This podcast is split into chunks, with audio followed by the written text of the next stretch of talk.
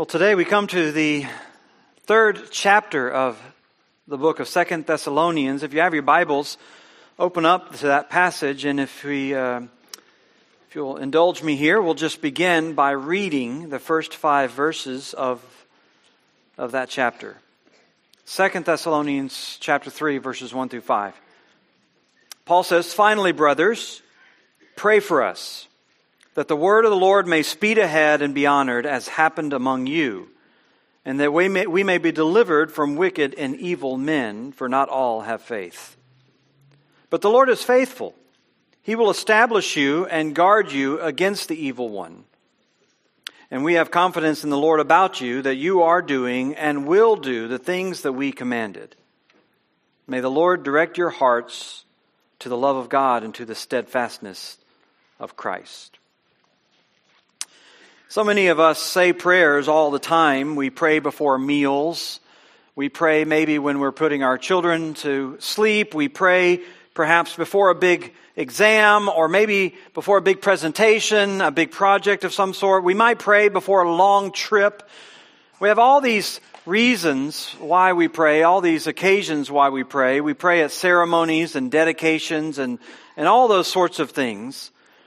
You have short little prayers that you might say throughout the day, just when you are blessed here or there. Certainly nothing wrong with any of that. We're to pray at all times. But those are prayers which are part of our everyday activities. They just kind of pop up in our life like wildflowers on a sunny day. They take little effort and sometimes require very little thought or deliberation in our hearts. But there are other kinds of prayers there are prayers that born, are born out of the fires of trial, prayers that have their origin in the whirlwind of chaos. They are prayers that don't just sprout up out of the soft soil of pleasant circumstances, but they're prayers that have to push through the hard circumstances of life. They rise out of the rubble of brokenness. They're prayers that are we might say, laborious at times, prayers that are toilsome. They require a kind of determination. They don't come without deep conviction uh, that is etched into our hearts. But they're formidable prayers, prayers that have a kind of strength of character because they are forged in the intense battle of fear or panic or unbelief or anxiety. They're prayers that have been forced to grapple with the limitations of our human weaknesses and the difficulties of our circumstances. And consequently, they're prayers that have a tighter grip on the grace of our Lord Jesus Christ. They hold tightly to God with greater intensity because of how they arise. These are the kinds of prayers that we find from Paul in these verses. These are not the prayers of a, a man who's lived a life of ease. They're not the prayers of a, a man who has had everything go his way. They're not the prayers of a person who's never faced difficulty or trial. In fact, they're just the opposite. These are the prayers of a man who has gone through turmoil. You remember he was ripped away from these Thessalonians against his will, having to sort of flee, if you will, into the darkness of night. He had to get out of town as quickly as he could because people were threatening him and, and threatening the church that he was ministering to. And as he went his way to Berea and to other places, he was chased out of all of those towns as well. Now, he's faced one difficulty after another. And not only was he grappling with whatever was in front of him, but uh, along the way, he had to grapple with the anxiety of what he left behind about how these people are doing and how they would manage in the Lord without him and without his, his shepherding hand over them. These are the prayers that come from the heart of a pastor who's grappled with real threats to himself and to the church, to the ministry of the word ever since he left Thessalonica. And he now has heard word that there's been a letter that's been sent to the church, a false letter, through some people who had infiltrated the church. And, and this congregation that he so dearly loved now. He was hundreds of miles away from them, but even further it felt because there were obstacles that prevented him returning and seeing them face to face, blocked at every turn. His only contact through them was through letters or possibly through messengers who acted like couriers between him. He dearly loved them, and yet now he has heard that their faith is being upset. Several times throughout this letter, and, and even the previous one, he talks about how he earnestly longed to come and see them face to face. 1 Thessalonians 3, he talked about how day and night he earnestly prayed that he might see them face to face and supply what is lacking in their faith. He had this burning desire within him to minister to these people, and yet he had to face the limitations of his circumstances, the helplessness of the place where he found himself. It had to tear at his heart. It had to eat away at him to know that there were people trying to rattle the faith and undermine the standing of his beloved church. The church had been shaken in their heart and mind already, as Paul indicated, and all he could do was write a letter and hope that somehow, some way, that his letter would carry more weight with them than the false letter that they had, that they had heard. I'm sure everything within him wanted to march down to Thessalonica to take a stand in front of them, to grab hold, if you will, as best he could of the situation, and to turn it however it needed to turn. I'm sure there was such a, a, a desire within him to want to seize control of the situation, and yet he knew that he couldn't. He was faced with his own limitations he was faced with restrictions, with roadblocks, with obstacles. And I'm sure he had to battle a sense of fear over everything that could potentially happen that was out of his control. I'm sure you've had times like that.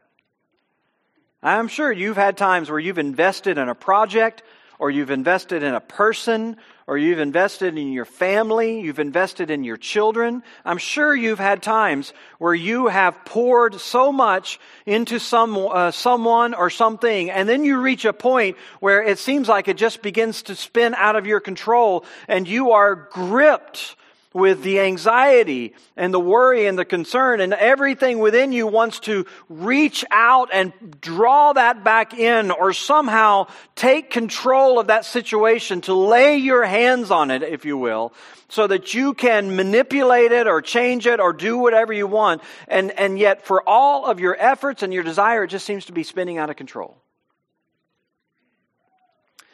Paul felt that he felt that in this situation, and it forged the prayers that we find in this passage. Both the prayers that he offers for them and the prayers even that he asks from them.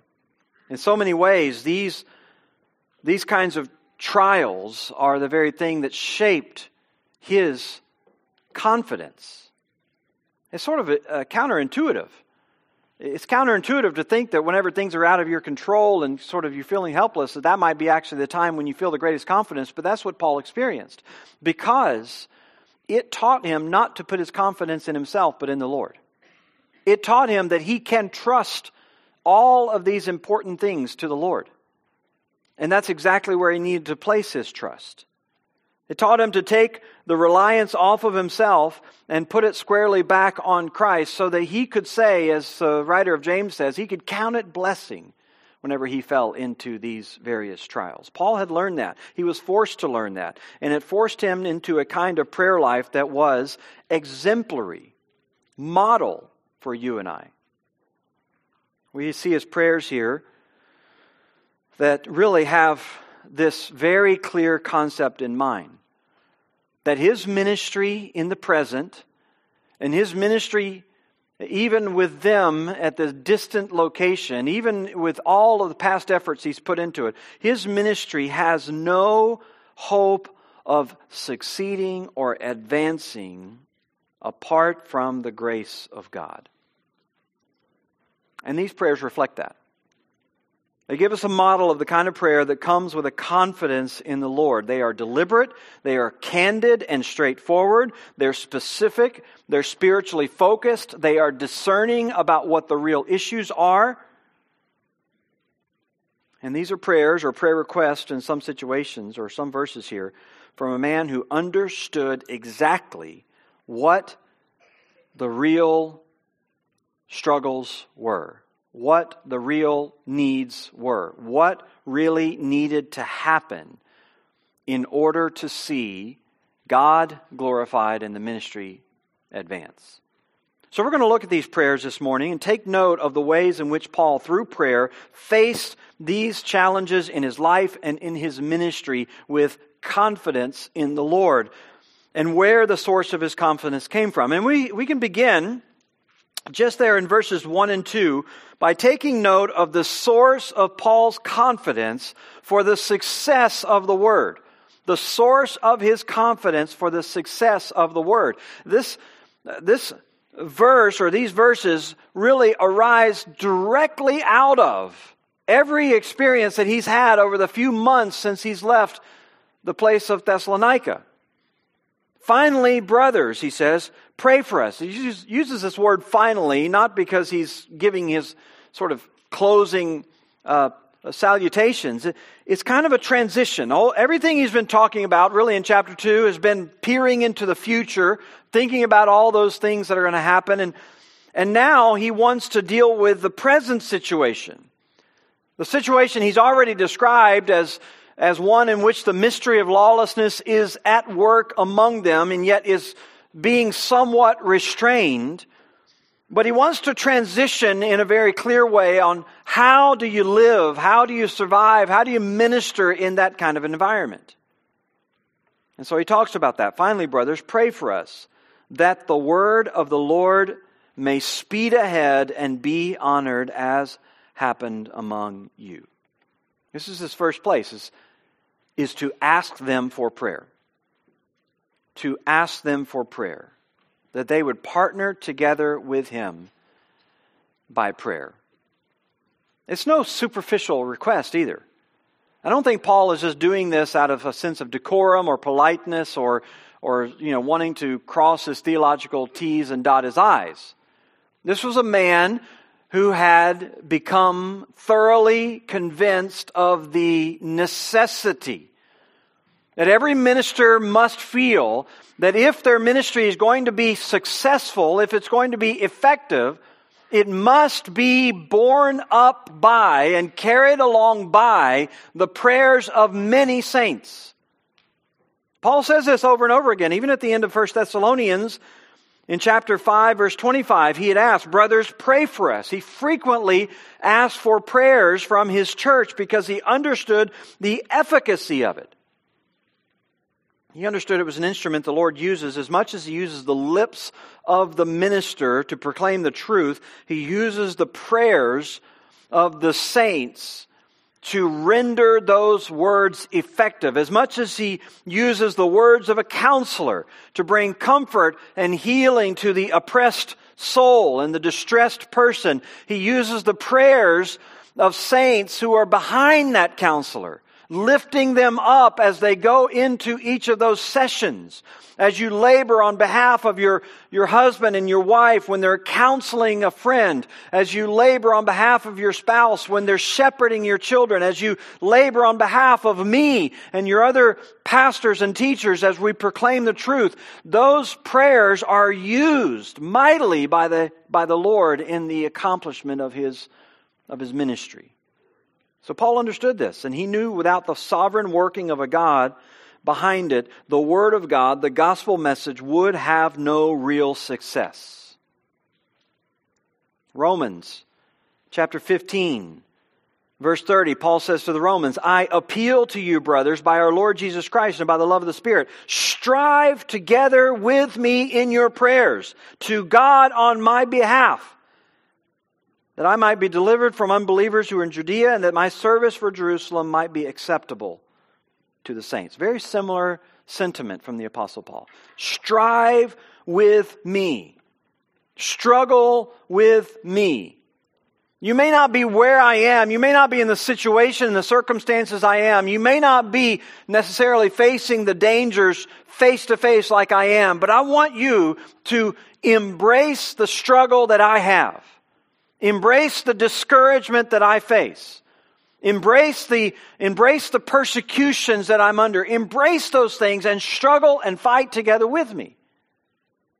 You, you may not be right there with our missionaries in Croatia or Italy, but you can sense the hardness of the soil that they're trying to toil and what it must feel like day in and day out to, to wake up and to give yourself once again to prayer and to the study of the Word and the preaching of the Word, knowing that the fruit is not always going to be visible on a week to week basis.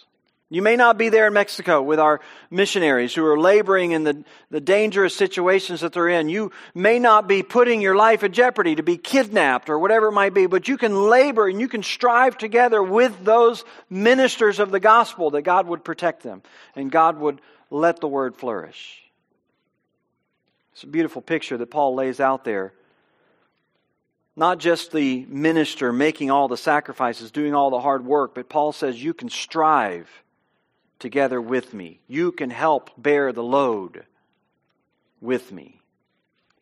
Like Moses, who was laboring in prayer for the Israelites, pleading for the Lord to have mercy over them, and yet had to have his helpers to hold up his arms as he did that.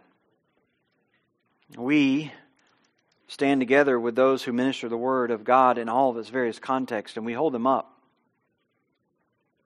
We give our prayers to support them. There's a kind of labor and struggle that is involved with this. There ought to be. It ought to be something that we engage in, that we enter into. We ought to feel the, the struggle and the strain of all these various kinds of ministry. We ought to understand the battle so that our prayers aren't just flippant. Paul to the Ephesians, after he finishes this whole section on spiritual warfare, talking about how they need to take up all the kind of armor and the weapons that God has provided for them, he says at the end of that, and praying at all times in the Spirit with all prayer and supplication that words may be given to me in, my, in the opening of my mouth boldly to proclaim the mystery of the gospel for which I'm an ambassador in chains, so that I might declare it boldly as I ought to speak. Paul's a, he's basically acknowledging, look, I struggle with boldness. I struggle to speak as I ought to speak. And so it's a plea on behalf of him and, and those who minister, it's a plea with the church to help him in his effectiveness to do his job the way he ought to do it. Colossians, he says, pray for us that God would open a door for us for the word to declare the mystery of Christ on account, uh, on account of which I am in prison, so that I might make it clear, which is how I ought to speak. Paul's again just admitting, look, I'm in chains, I'm in prison. I want to open my lips, I want to preach the gospel, I want to make it clear. But I can't do that if you won't stand with me.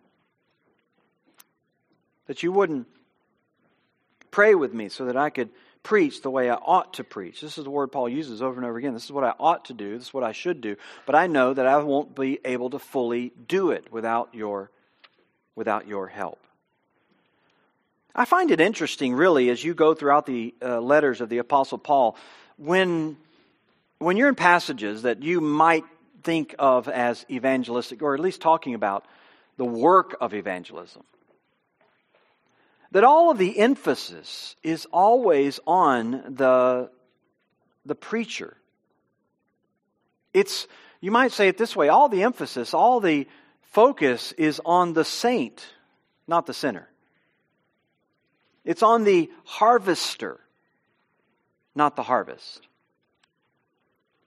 But you know, that comes exactly out of the words of our Lord Jesus Christ, right?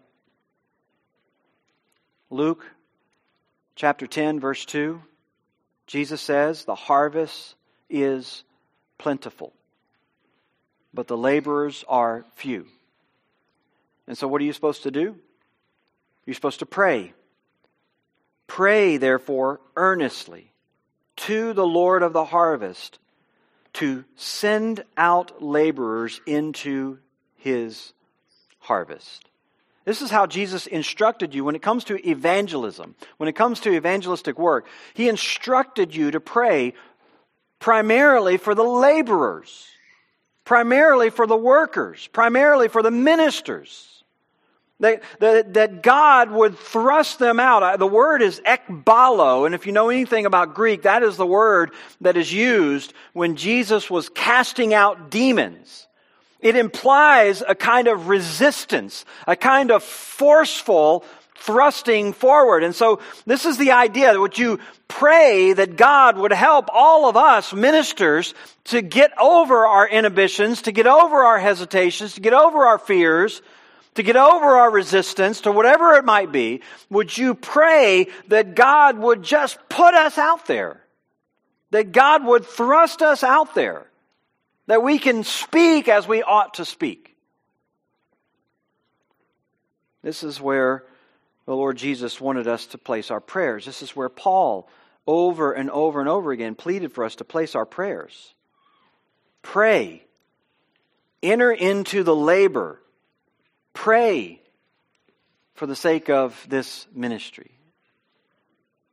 Now, Paul doesn't just ask for that in a general way, he gets very specific. He he asked very specifically for three things in his ministry. First of all, that the word of the Lord would speed ahead. Treko is the word from which we obviously get trek, but it has the idea of a run, uh, of someone running. Paul probably picked it up from Psalm 147, verse 15, which talks about how God sends out his command to the earth and his word runs swiftly, meaning that it has the, it has the capacity to do its bidding. That's the image Paul picks up here. And what he's asking for is he's asking for them to pray for this. Pray that the word of the Lord, the gospel as it is preached, would, when it is preached, would spread widely, would go forth rapidly. I mean, this is the natural desire of every minister. No one really wants to pour themselves into a ministry that's confined to a closet. I mean, we want the word of the Lord to spread over the face of the earth like the waters cover the sea. That's just natural. And Paul's asking because he understood that if this is going to happen, it'll only happen by the word, or excuse me, by the grace of God. Pray. Pray that the word is unfettered, to run freely, that is not constrained, that it will spread rapidly, and more and more people will be impacted by it, in spite of whatever kind of hindrances might be there. I don't know if you spend time thinking about the preaching of the word very much. I don't know if you spend time thinking about the kind of environment in which it is presented or the kinds of environments that we face as those who are to share the gospel today. I don't know if you spend time thinking about all of the hindrances that are placed on the gospel, thinking about all the ways that the enemy and the world try to constrain it, but you ought to think about that. You ought to ponder that. You ought to spend time praying that the word of the Lord would continue to spread in spite of that. You ought to be praying that, that you know, in a room like this, that there would be 500 voices who are proclaiming the Word of God week in and week out, and that in every environment where they find themselves, that they are seeing the Word of God run swiftly from their lips. That God uses them as ministers and evangelists, as His people, to cause it to run and spread freely and widely. That was Paul's desire. It's every minister's desire. It's every pastor. It's the way that he would want you to pray for him. That you would pray that the Word of God would be unhindered, that it would be proclaimed without impediment, and then it would have its work spread broadly. There's a second request. Paul says also that the word would be honored as happened among you. This is, this is the way he described them back in 1 Thessalonians chapter 2. He says, We thank God constantly for this, that when you receive the word of God, which you heard from us, you accepted it not as the word of men, but as what it really is, the word of God, which is at work in you as believers. This is what Paul has in mind. He wants, when people hear the word of God proclaimed from us as ministers, he wants them to hear it not as a word from us, but as a word from God. Everyone, everyone wants to think about the ministry in such naturalistic terms. They want to reduce what takes place through the body of Christ, through his, his teachers, or through whatever kind of gifts he gives to the church. They want to break it down into some sort of humanistic explanation. But they don't want to think about it for what it really is. It really is God ministering through his various saints in all the ways they ministers. And if, if they're teaching, if they're preaching, he is ministering his word through them. And this is what Paul's asking for. That when people hear the word of God, just like you, he says, just like it happened with you, I pray that they would honor it. Actually, the word is glorify it. Doxasadzo is the word. It's the word from which we get doxology. That they would glorify the word of God. That it wouldn't be just another lecture, another sort of TED talk that they hear on the circuit or something like that, but they would hear it and they would recognize this is different. This is different than anything else that I'm hearing in the world. This is not like what I see on the screen of my TV or what I hear imagined in the books that I read. This is different. And it deserves a different kind of attention it deserves my whole heart, my whole being. I need to glorify this message because it's a message filled with the glory of God. That's what Paul's praying for. That's what he wants them to pray for. That they would hear it and they wouldn't walk away. So, well, that's nice. I like, I like hearing that guy's thoughts on this or that. No, it's not this guy's thoughts. It's not Shane Kohler's thoughts. It's not Paul's thoughts. You heard it, he says to the Thessalonians, and you didn't hear it like it was the word of men. You heard it like it was the word of God. People resist that today. They, they, they build up in their hearts a resistance to the preaching of the Word of God so that they don't want to hear it as the Word of God. If they can just if they can just label it as the word of a man, then they have the, they have the right, at least they think in their heart, to just ignore it. Well, that may be their defense mechanism, but there's a judgment. There's a, an accountability that comes when the Word of God is preached. When you hear it, you are accountable to it. And so don't listen like a cynic or like a skeptic. When you hear the word of God, ascribe glory to God. Ascribe glory to his word. Honor it. Glorify it. That's what Paul wanted. That's what he asked them to pray for. And then finally, he asked that they would pray he would be delivered from wicked and evil men because not all have faith, which is obviously a massive understatement, right? If you're into literary devices, this is what's technically called a litotes, an, a massive understatement for the sake of emphasis. Litotes. And Paul is asking for prayers so uh, because I should say he knew that he was preaching in a hostile environment. He understood the spiritual nature of the task at hand, the spiritual condition of those who would hear. He knew that they did not, the vast majority of them did not have faith. They were not in a state of submission to God. They were not in a state of compliance to His Word. In fact, they are in a state of disobedience to the Word of God. They're in a state of rebellion to the Word of God and against His Word.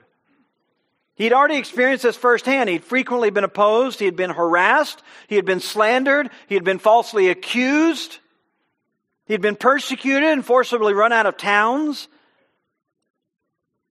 And yet none of it caused Paul to dial back his preaching or to question God's commandment to him to preach because he understood spiritually what was going on. He spiritually discerned why this resistance was there, where it was coming from.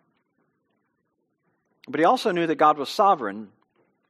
He knew that he had nothing to fear, that the Lord could protect him and would protect him as he had done on many occasions. And yet, Paul never assumed.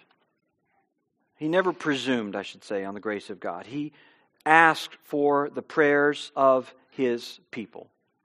He asked for the prayers of the saints. Just like he did in Colossians, just like he did in Ephesians, that, that, that, that a door would be opened for me, that the obstacles that are in my way would be removed, that, that somehow the people who are trying to shut, uh, shut the word up or silence the minister or to shame them out of town or whatever it may be, that the Lord would deal with those people so that the Word of God would speed ahead and be unhindered and spread rapidly, and the people who hear it could hear it and glorify God for it. Tremendous, tremendous perspective on the ministry from a man who had learned the hard way that if the ministry is going to succeed, this is the only way it'll succeed. He has seen the, the most obstinate kind of resistance at every turn. He had faced the total inability within himself to do anything about this kind of resistance, and he clearly understood that if the word was going to be successful, it would be successful only by the sovereign power of God. And so he leaned on prayer. Well, there's a second source of his confidence that he faced, uh, that, he, that he had as he faced the challenges of ministry, and that's in verse 3. The source of his confidence for the security of their souls. He says in verse 3 But the Lord is faithful, he will establish you and guard you against the evil one. So here he switches. He's been talking about the dangers and the obstacles against himself and the potential danger that confronted him. Now he begins to talk about the potential danger that confronts them. Maybe the two things are really not that far apart in Paul's mind because these were the people to whom he ministered. They were his work. They were the ones to whom he preached, and they were the ones that, that now, after he had labored among them, were facing potentially stumbling because of these workers who are sowing lies and falsehood among the congregation. They are the, they are the field in which Paul worked, or the, the building that he began to construct, to use the, the metaphors out of Corinthians. So when he thought about the threat of wicked and evil men, he couldn't help but think about how these men were actually trying to undermine the Thessalonians themselves. And so, so he thinks, he makes a contrast. He, he's talked about how not all men have faith, but, but the Lord is faithful. The contrast is intentional. The contrast is intentional. Their lack of faith is not the primary determining factor. Their lack of obedience, their lack of uh, submission, their lack of compliance, their lack of faith in the Lord is not the primary determining factor. And it's not the fact that so many people have no faith, it's the fact that the Lord is faithful. That He is committed to us. And this is far and away the, the, the, the, the issue that supersedes any kind of animosity that might come against us from the world. In the words of Jesus Christ in John 16, greater is he who is in you than he who is in the world. That's what Paul's getting at here. Yeah, they don't all have faith, but thankfully, God is faithful. And so he understands that God would strengthen and establish them against the evil one. Not just the wicked men, not just wicked and evil men, as he says in verse 2, but the dark source that is behind them, the devil himself, the prince of the power of the air, who's at work among the sons of disobedience, who opposes Christ and opposes the preaching of his gospel and will do whatever he can to disrupt it. Again, Paul's discerning. He's discerning enough to know that behind all of the various attacks that come against the ministers of the gospel and the church and against the preaching of the gospel, he is discerning enough to know that behind even this false letter that had circulated within the Thessalonian church, behind so many of the things that upset their faith and upset the faith of so many people, behind all of that is the ultimate enemy, the evil one. And he wasn't naive.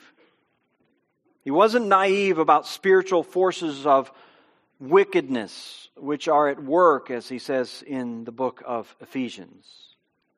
Again, so many people, they want to reduce all of these things down to naturalistic explanations. They want to bring all these things down to just some sort of humanistic element. They want to see the Apostle Paul, and here he is run out of town after town after town, and they want to say, you know, that guy obviously has a problem. Paul wouldn't do that. He, he could see beyond that. He knew better. He knew who the enemy was, he knew who was working. But he also knew God's faithfulness. God is faithful. Against every formidable foe of the devil, Paul had every confidence. He would not despair because he knew his God. What a tremendous, tremendous example of confidence when you're battling with the world, when you're doing battle with the world's influences over those whom you love, over those to whom you are ministering, and you can stand firm knowing that they ultimately are in the hands of the Lord. He will not forsake them. He will prove himself faithful. You don't have to go into sort of hysterical and, and uh, radical sort of steps. You can trust them to the Lord. You may remember even in 1 Thessalonians, Paul had the same expression of confidence at the end of the book, 1 Thessalonians 5.24. He who calls you is faithful. He surely will do it. This was the, the confidence with which a minister of the Lord approached his work. Absolutely confident that that these people would be kept and carried along by the Lord. He could trust them into the Lord's hands. He could rest secure. Not because of anything in his ministry, not even because of anything in them and their character, but because of God's character. I mean, I can imagine myself. I mean, I would have been so tempted. I would have wanted to just, you know, march up there 250 miles up to Thessalonica from down in Corinth. I would have wanted to sneak into the city at night and try to, you know, meet with everybody. I would have wanted to do all of those kinds of things. That would be in my natural fleshly response. But here's the minister of God who even when things are out of his hands, he can step back and he says, you know what? You're in God's hands. He is able. He's able because he's faithful. He will establish you and he will guard you against the evil one. That's difficult. When you see beloved people going through trials, going through difficulties, when you see them even sometimes going down a pathway of false belief and false doctrine, and you certainly will make a case for the truth of God, you certainly will demonstrate your, your understanding of the truth, but ultimately it is in the Lord's hands, and you trust Him with that. And you can always be confident. You can always be trustful that the Lord's going to protect them, He's going to cause them to stand. This is really what prevents us from, from if you will, falling down a path of manipulation. This is what prevents us from becoming uh, these hyper controlling kinds of people. It's what every sound elder board and every sound shepherd understands when it comes to the body of Christ. That's why that's why when you see a domineering and, and controlling and manipulative spiritual leadership in a place. You have a group of people who, while on their lips may talk about the trust of the Lord, they have no trust. They have no trust.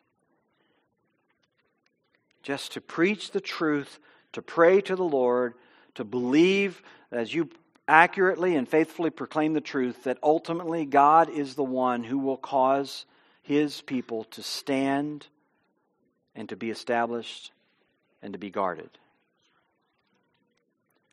Now there's a another source, a third source of Paul's confidence that he mentions here in verse 4, the source of his confidence for their sustained obedience.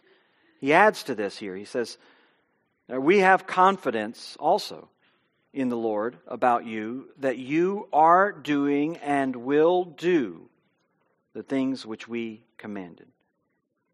Just note there, again, his confidence is clearly placed. We have confidence in the Lord. We believe certain things. We're convinced of certain things about you, but we're convinced of them because of your position in the Lord. We're convinced of them because, because we understand God we understand His gospel. We understand His work in believers. We understand all of those things. We understand the nature of God's work, the power of regeneration, the power of the Holy Spirit, the powerful working of the body of Christ, the church, to itself.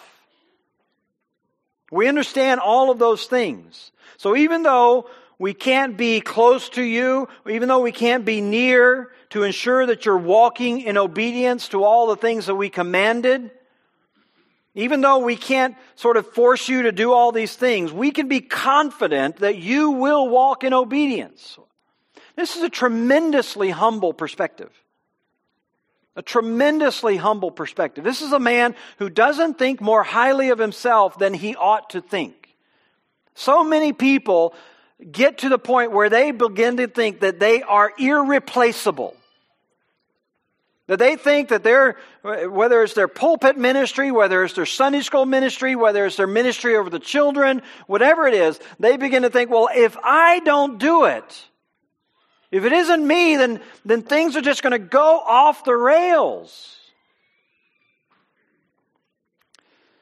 Well, Paul says, look, I'm confident in the Lord that you're going to do what we have commanded and you'll continue to do it. And it's going to really do it. It's going to really happen, even though I'm not there, even though I'm not constantly reminding you, even though I'm not holding your hand and guiding and leading you. I am confident in the Lord. This is spiritual leadership. This is spiritual leadership. This is a godly man who understands exactly who he is, who the Lord is, how he works and he can trust all of these things into the Lord's hands. Sometimes you see that in spiritual leaders. They, they might come across as perhaps even a little bit lax, at least not anxious, not as anxious as you might want them to be, not all stirred up. People call me, they call our elders sometimes, and in an absolute frenzy Oh, Pastor, you, did you hear about that? You've got to do something about this. You've got to deal with this. And, and while I may not say it, I'm thinking, in the Lord. Okay, I, will talk to this person. I might say something, but in the Lord, I have to be confident that He is going to protect them, guide them, bring them to obedience, and cause them to stand. Tremendous perspective. Paul understood that this is the nature of a Christian. A genuine Christian will eventually walk in obedience. God will ensure it.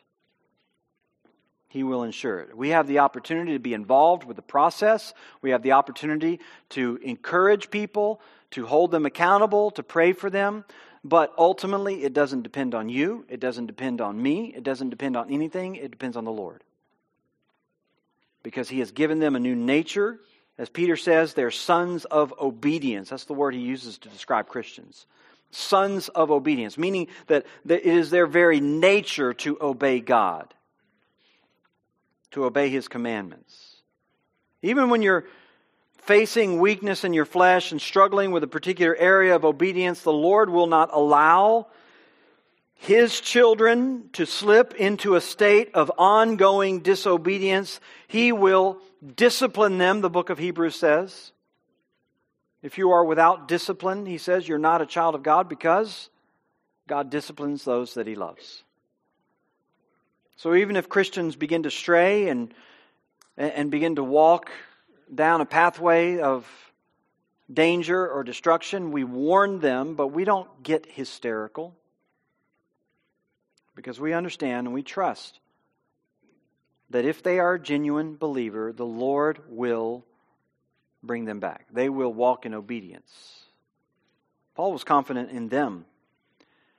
He was confident enough, he had seen enough in their life to convince him that they were genuine converts. And so he was confident that even if he couldn't be there present with them at that moment, by the power of prayer and the working of the Lord, God would be at work in them.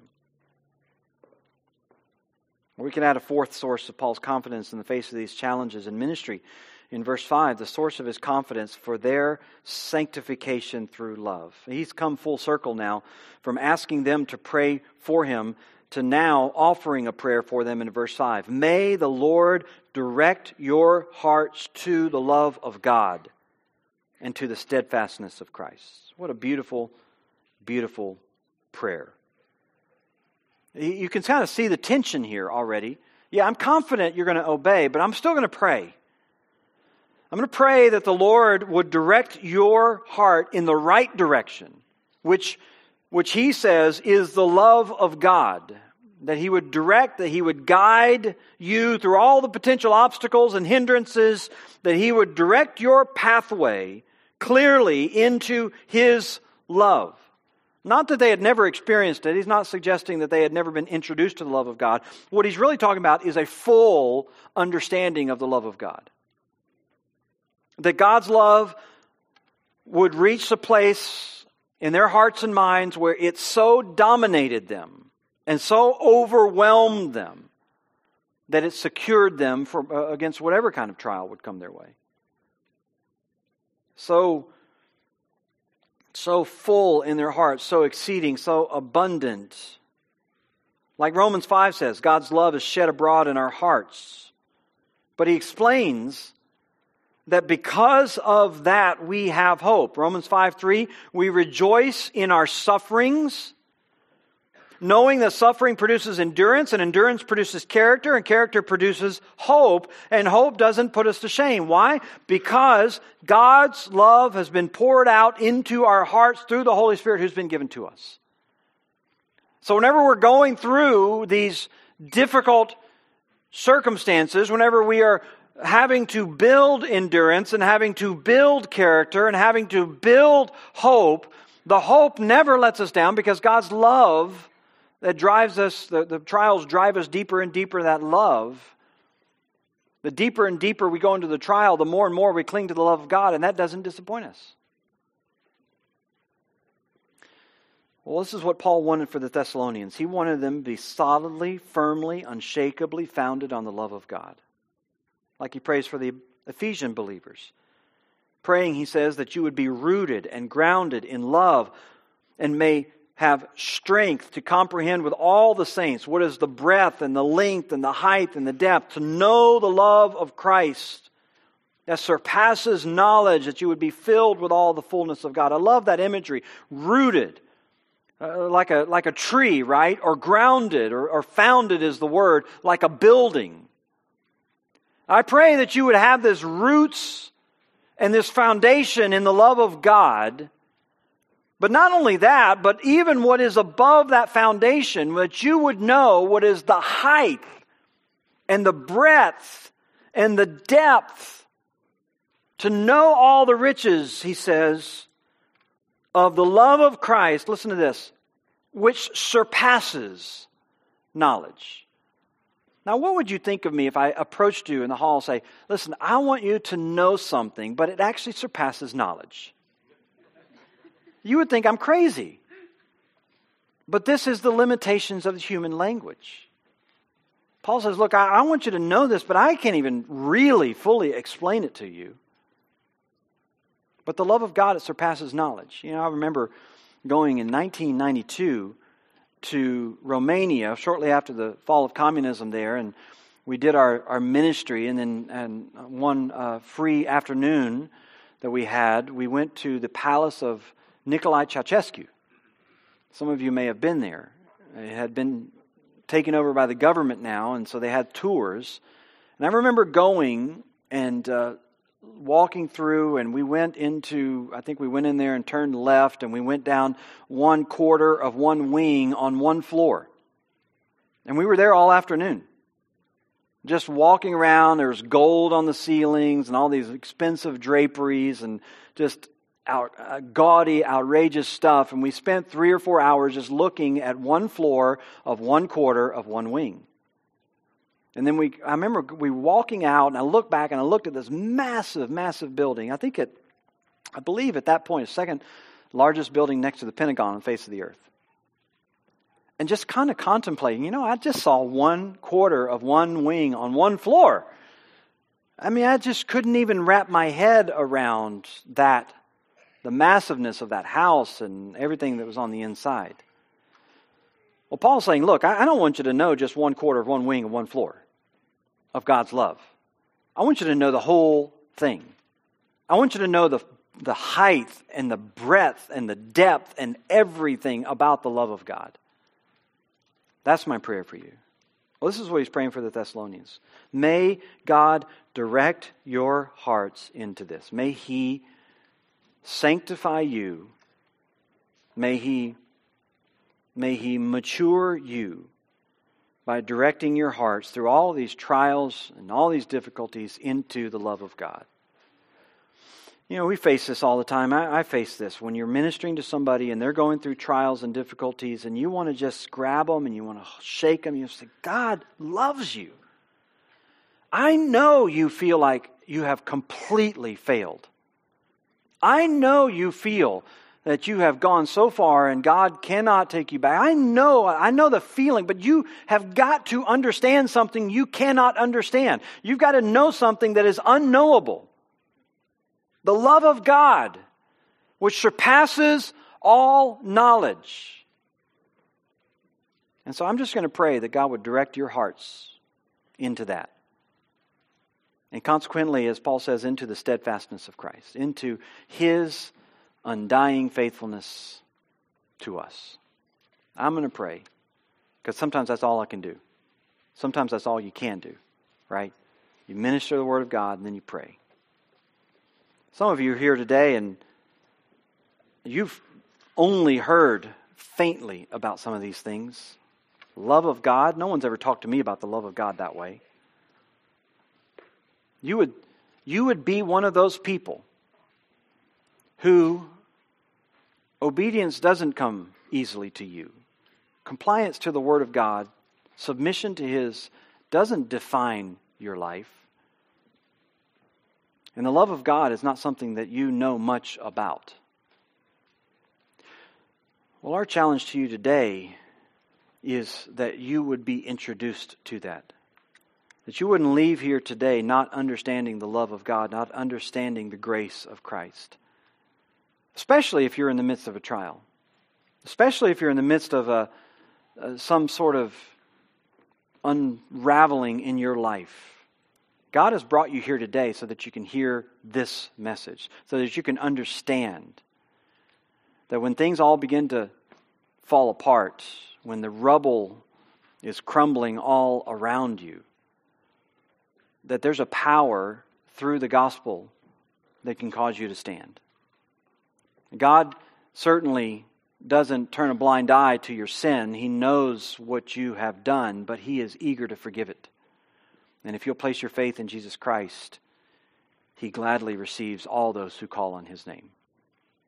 If you're interested to do that, when we're done here with a prayer, we're going to have a visitor reception back there. I encourage you to come see me, find any of our Sunday school teachers, any of our elders. Give us an opportunity to be able to share this great message with you. Let's stand together. We'll be dismissed with a word of prayer. Father, we're grateful for this word, thankful for the gospel. We do pray We do ask that you would let it have its work, that it would run swiftly, that it would penetrate into the hearts, that it would be honored and glorified when people hear it. Lord, we pray for those today who've heard your word but have never honored it in that way. They've heard it only as the word of men, but not as the word of God.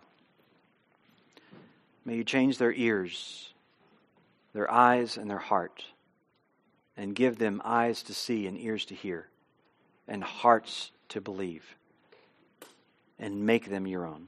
We pray these things in Christ's name. Amen.